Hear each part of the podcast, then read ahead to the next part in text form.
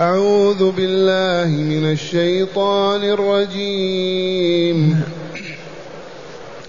قال اهبطا منها جميعا بعضكم لبعض عدو فإما يأتينكم مني هدى فمن اتبع هداي فلا يضل ولا يشقى.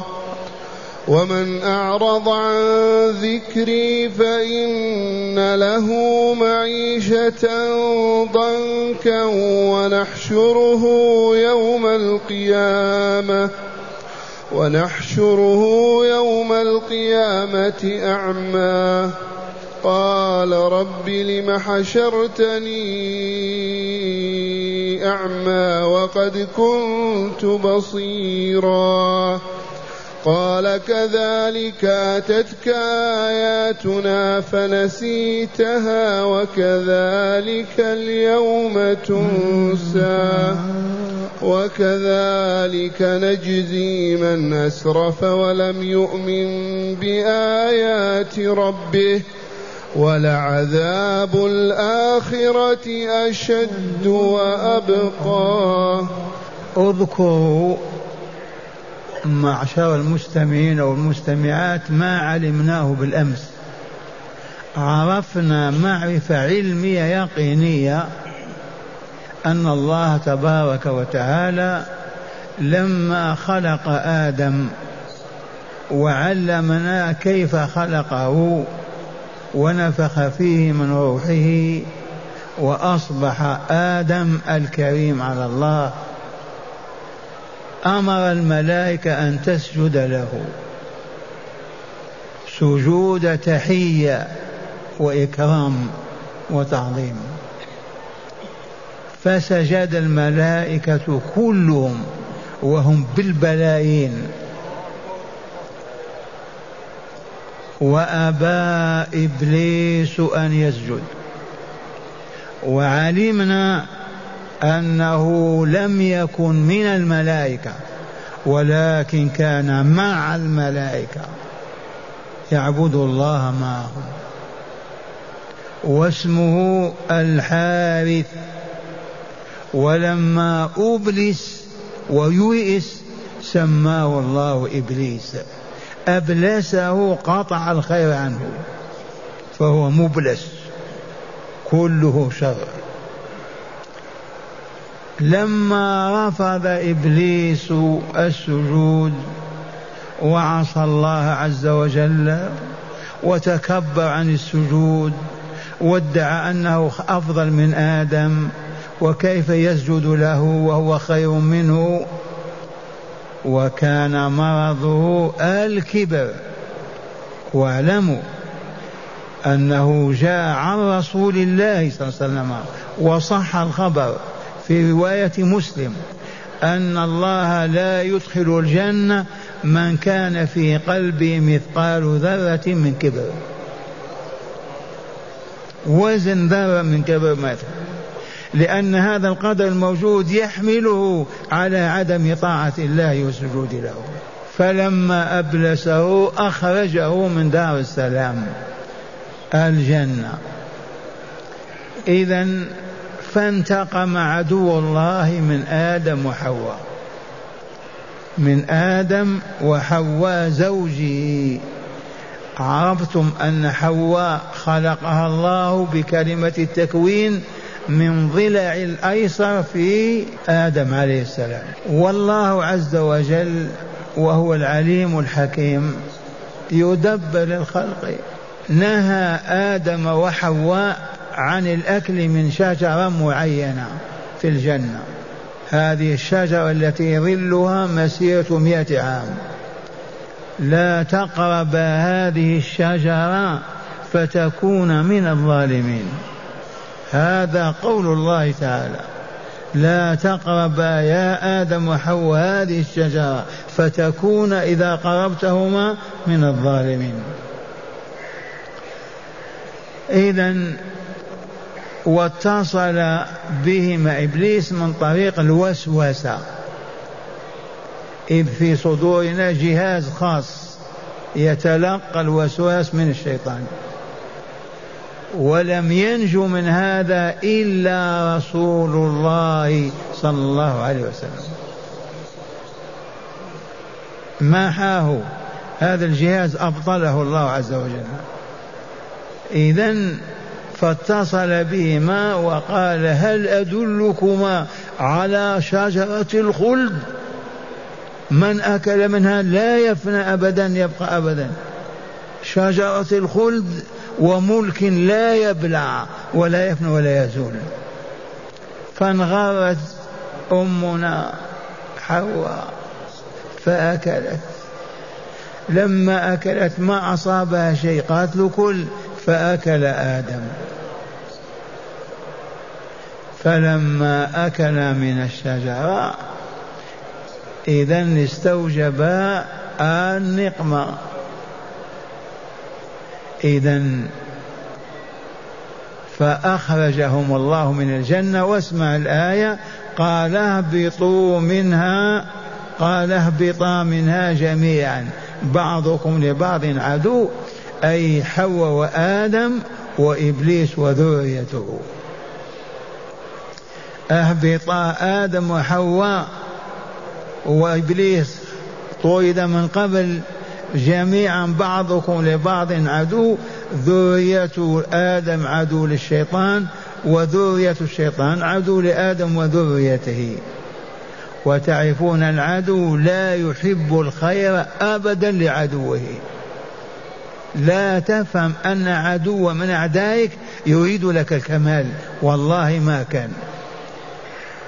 ما دامت العداوة ثبتت فهو لا يريد لك الخير بحال من الأحوال. وعداوة الشيطان قررها الله وأثبتها في كتابه. عدو بعضكم لبعض عدو. حينئذ يقول تعالى فإن يأتيكم فإما يأتينكم الأصل فإن يأتيكم مني هدى. يجيئكم مني هدى بطريق الكتاب والرسول. ما تهتدون به إلى رضا الله عز وجل وطاعته وسعادة الدنيا والآخرة. إن جاءكم إن أتاكم هدى فاتبعوه ولا تتركوه حتى تسعدوا وتكملوا. فمن اتبع هداي هذا الذي بعثته وبينته بالكتاب والرسول فلا يضل في الدنيا ولا يشقى في الآخرة. هذا وعد الله عز وجل. وخذوها أيها المؤمنون. من اتبع هدى الله المبين في الكتاب والسنة من العبادات وعلى رأسها العقيدة عقيدة التوحيد ثم طاعة الله والرسول فوالله ما يضل في هذه الحياة الدنيا ولا يشقى في الدار الآخرة بوعد الله الصادق.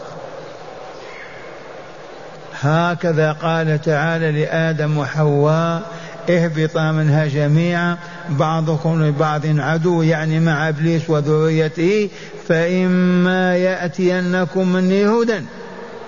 إن يأتيكم مني هدى. فمن اتبع هداي فلا يضل ولا يشقى. عرفتم؟ هدى الله كتابه بيان رسوله عباداته المفروضة المبينة لنا. ذلك الهدى عقيدة وقول وعمل. الإسلام كافي في كلمة هداية. الإسلام هدى. فمن اتبع هداي فلا يضل ولا يشقى.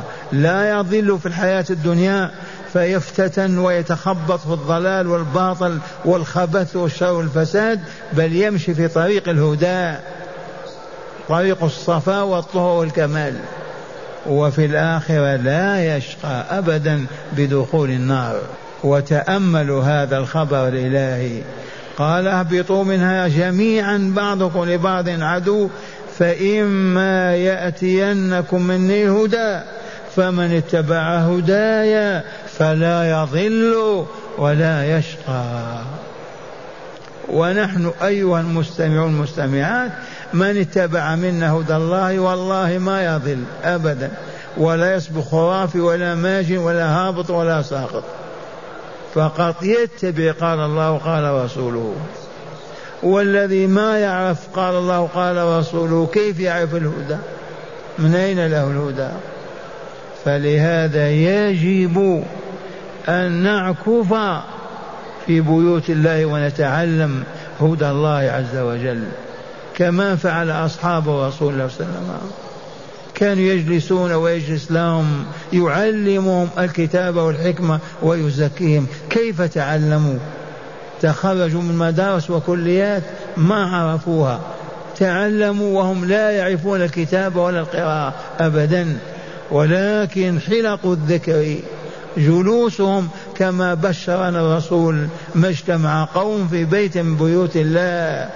فيجب على المؤمنين والمؤمنات أن يجتمعوا في بيوت ربهم كل ليلة من بعد المغرب إلى العشاء طول العام طول الحياة. هذا نظام حياتنا لكن العدو صرفنا وتركنا جهالا نفسق ونفجر ونقول الباطل ونعتقد الشر والعياذ بالله. كيف يأتي هدى الله؟ فقط كونك تقول أنا مسلم والله ما يكفيك. لو تقول مليون مرة. ما ننسى هذا الخبر العظيم. فمن اتبع هدايا فلا يضل ولا يشقى في الدار الآخرة. وحتى في الدنيا والله ما يشقى. لو يعمل من صلاة الصبح إلى صلاة العصر إلى قبل الشمس وهو يحمل الحطب والمسحات وكذا ولسان ذاكر الله والله ما هو شقي والله لسعيد إذا الشقاوة والسعادة في الروح في النفس. ما هو في اليدين والرجلين. وأهل الفسق والكفر والضلال لو ينعمون على مراكب الحرير نفوسهم في كرب وهم وظلم. ثم قال تعالى ومن أعرض عن ذكري دائما نفسر أعرض أعطى العرض. عرضك ما هو ظهرك بدل ما تقبل تستدبر أعطيته عرضك. أعرضت عنه. ومن أعرض عن ذكري الذي هو كتابه القرآن العظيم. إذ فيه ذكر الله وبه يذكر الله ومن ثم سماه ذكرا. من أعرض عن القرآن كيف أعرض؟ ما يقرأ ما يسمع ما يسأل ما يستفهم لا يبالي هذا هو الإعراض. أما من يقرأ ويسأل كيف نقرأ كيف نتعلم كذا ما أعرض. أما الذي لا يقرأ ولا يسأل ولا يتعلم كذا والله معرض. أعظم إعراض. القرآن نزل ليحمل الهدى للمؤمنين والمؤمنات فلا بد من الاجتماع عليه وقراءته وفهم معاني آياته وتطبيق العمل حتى تكمل لنا السعادة في الدنيا والآخرة. أما أن نقرأ القرآن على الموتى من أندونيسيا شرقا إلى المغرب غربا أكثر من ستمائة سنة أو سبعمائة والمسلمون لا يجتمعون على القرآن إلا ليلة الموت. إذا مررت ببيت سمعت فيها قراءة القرآن فاعلم أن ميتا فيها خرج منها. أما أن يجتمعوا في بيوت ربهم وفي بيوتهم التي ملكهم الله على آية أو آيتين يقرأون, يقرؤون ويتدارسون هيهات هيهات. لا وجود لهذا. وقد علمتم ما تنسوا. تلك القاعدة التي وضعوها لهم. وقالوا تفسير القرآن الكريم صوابه خطأ. إذا فسرت وأصبت أنت مخطئ. إذ لا حق لك في تفسير كلام الله. وإن فسر وأخطأ كفر. كمموهم ألجموهم ما يتكلم واحد. ما يقول قال الله. أبدا. قال سيدي فلان قال الشيء قال كذا. أما قال الله لا لا أبدا. من فعل بنا هذا العدو. من هو العدو؟ الثالوث الأسود المجوس اليهود النصارى. هيا نعرف هذه الحقيقة. ما زلنا سكرا الآن لبس أولادنا البراهنيت في المسجد لنكون كاليهود والنصارى. نتبجح. ملأنا بيوتنا بالخبث. عاهرة تغني في بيتك ورجل جالس مع امرأته وأمي. أعوذ بالله. أيحدث هذا لمؤمن؟ لا يجوز أن تنظر إلى وجهها. فكيف تغني وترقص وأنت تشاهد؟ في بيتك البيت الذي يذكر فيها الله. نجري وراهم حتى نمسخ. وما أفقنا ولا انتبهنا ولا عرفنا أبدا. ولا تقولوا الشيخ ما الشيخ. أتكلم باسم الله وعلى علم من الله. وأقول أتحدى من يقول أنا أستفيد من هذا الصحن الهوائي أو هذا الدش أو هذا التلفاز. يبين لنا ماذا يستفيد. والله ولا ريال واحد ولا ريال واحد ولا حسنة بل أطمان السيئات. فماذا يستفيد؟ فقط لنكون كالنصارى. متحضرين متمدنين اليهود والنصارى في جهنم في كرب وهم وغم يأكلون ويشربون وينكحون والله إنهم لفي حزن وهم باطني يبحثون كيف؟ ينفسون على أنفسهم بالعهر والباطل والموجون. وأنت قلبك مملوء بذكر الله ونوره وإن كنت جائعا وإن كنت عاريا. فكيف تحتاج إلى ما تلهو به وتلعب لتخفف على نفسك؟ وهل يخففون عن أنفسهم أصحاب التلفاز وهذه الاشاش والله ما يخففون والله ما يزدادون إلا غما وكربا. ومن أراد أن يتحداني يقف ويقول والله يا شيخ من ساعة ما نستمرت وأنا مع الله في ذكري أبكي أبكي خاشع هذا مستحيل. ومن أعرض عن ذكري كتاب الله القرآن العظيم ذي الذكر العظيم. ما إن تقرأ آية إلا ذكرت الله ما إن تسمع آية إلا ذكرت الله. من عرض عن ذكري ما جزاؤه.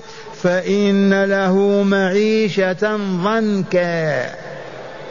معيشة ضنك والضنك الضيق والشدة.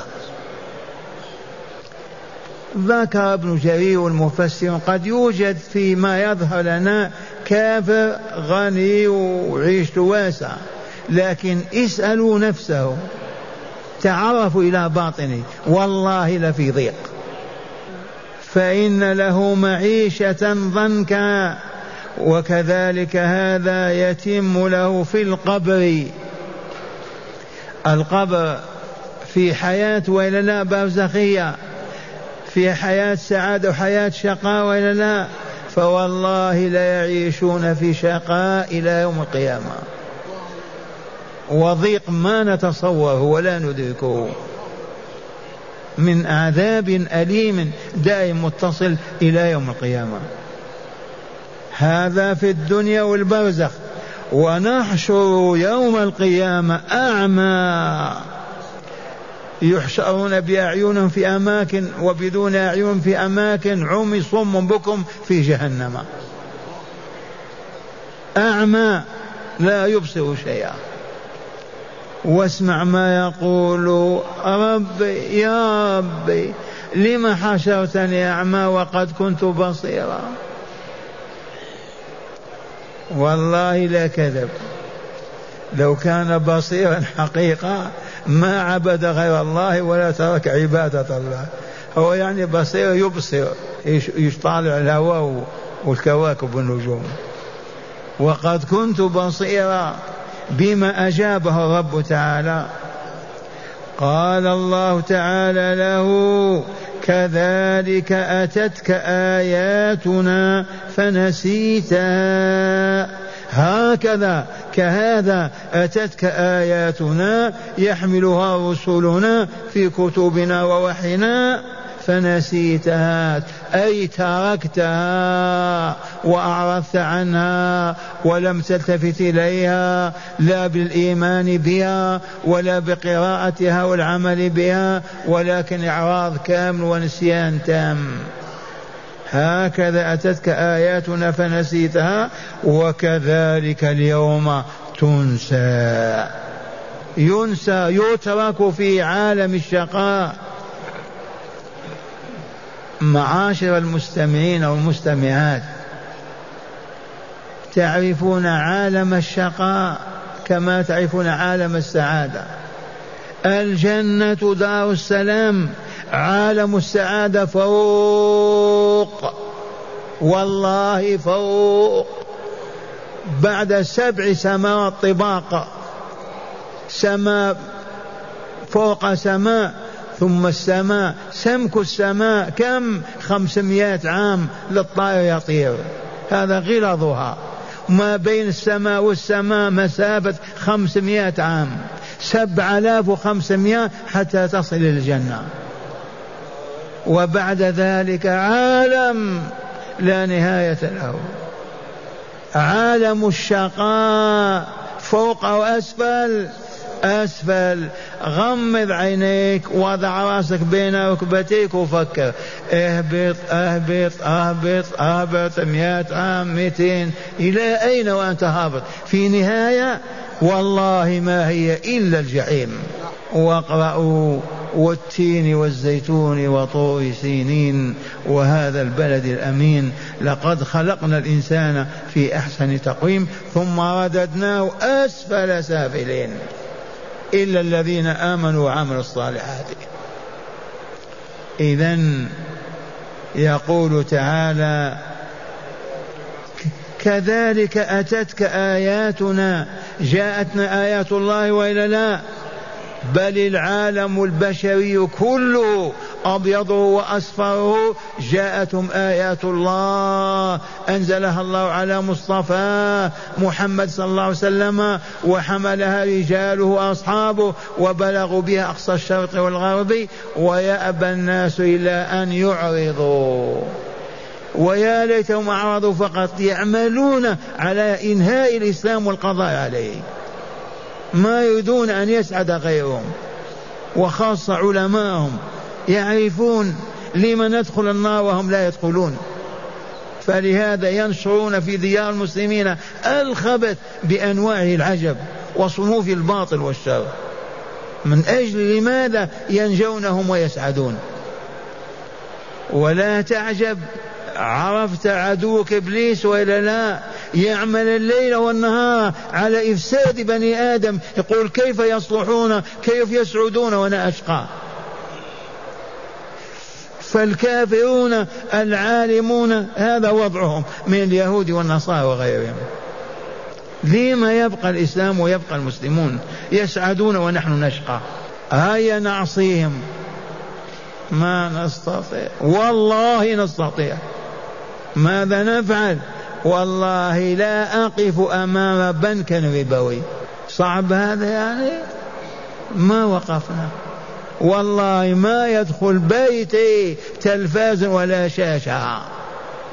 في صعوبة هذا ما ثالثا ما نجلس مجالس الباطل ولا مجالس اللهو ولكن نجلس مجالس الذكر وطاعة الله عز وجل.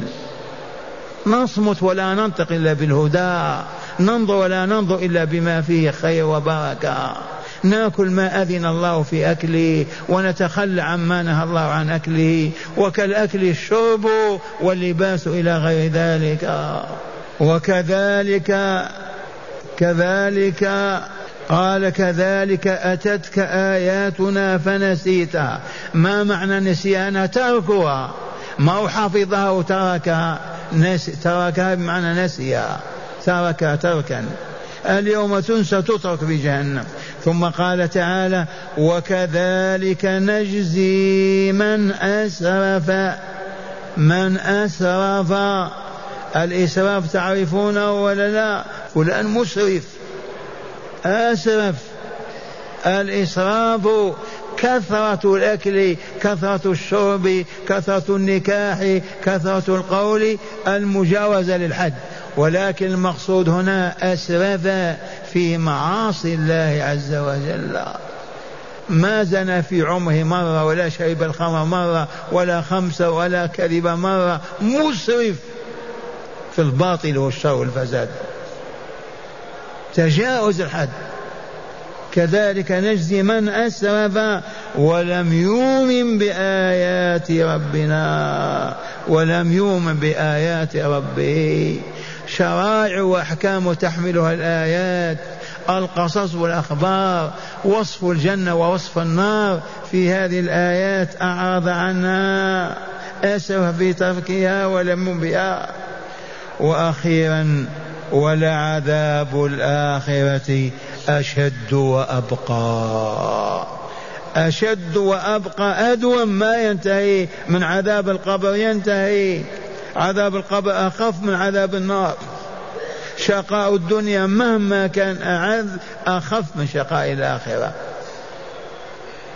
ولعذاب الآخرة والله لأشد وأبقى أدوم الله نسأل أن يعيذنا وإياكم والمؤمنين والمؤمنات من عذاب الدار الآخرة ومن عذاب القبر ومن ضيق الحياة الدنيا.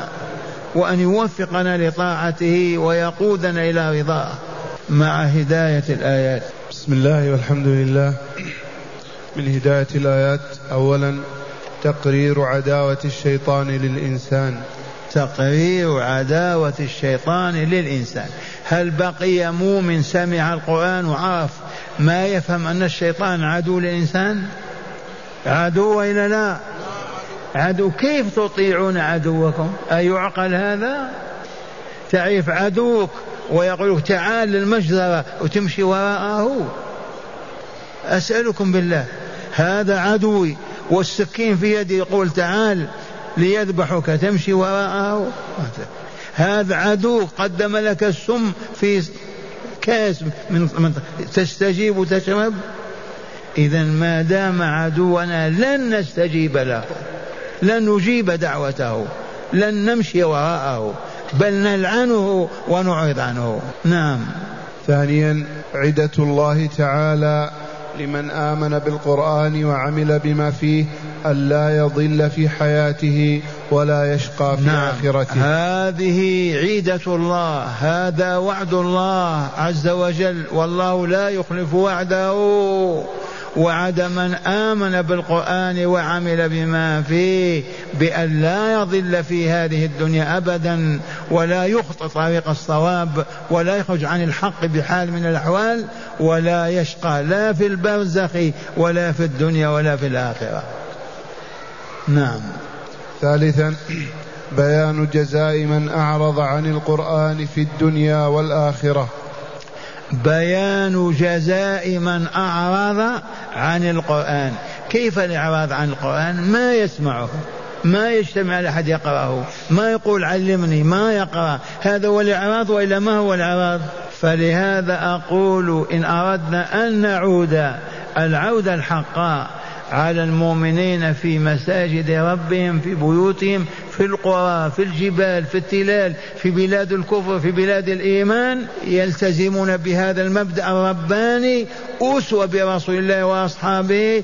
إذا صلوا المغرب جلسوا جلوسنا هذا يتعلمون القرآن. والله لا طريق للنجاة إلا هذا. إذا اجتمع أهل القرية أربعين يوما فقط بنسائهم وأطفالهم على كتاب الله يبقى في من يفجر أو يفسق أو يظلم ويعتدي.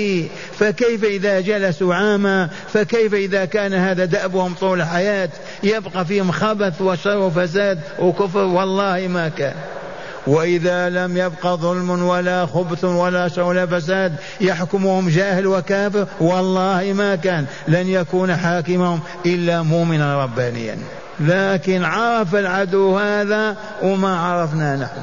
نعم. رابعا وأخيرا التنديد بالإسراف في الذنوب والمعاصي مع الكفر بآيات الله وبيان جزاء ذلك. أعد. التنديد بالإسراف في الذنوب والمعاصي مع الكفر بآيات الله وبيان جزاء ذلك. التنديد ندد بالشيء يندد إذا قبحه وشدد فيه. التنديد بماذا؟ بالإسراف. يجب أن لا نسرف يا أبناء الإسلام. لا في أكلنا ولا شربنا ولا كلامنا ولا مشينا. حتى إذا تمشي ما تسرف امشي على قدر حاجتك. ولا في لباسنا ولا ولا. فضلا على أن نسرف في معاصي الله عز وجل. لا نقرب معصية الله لا نقلل منها ولا نكثر.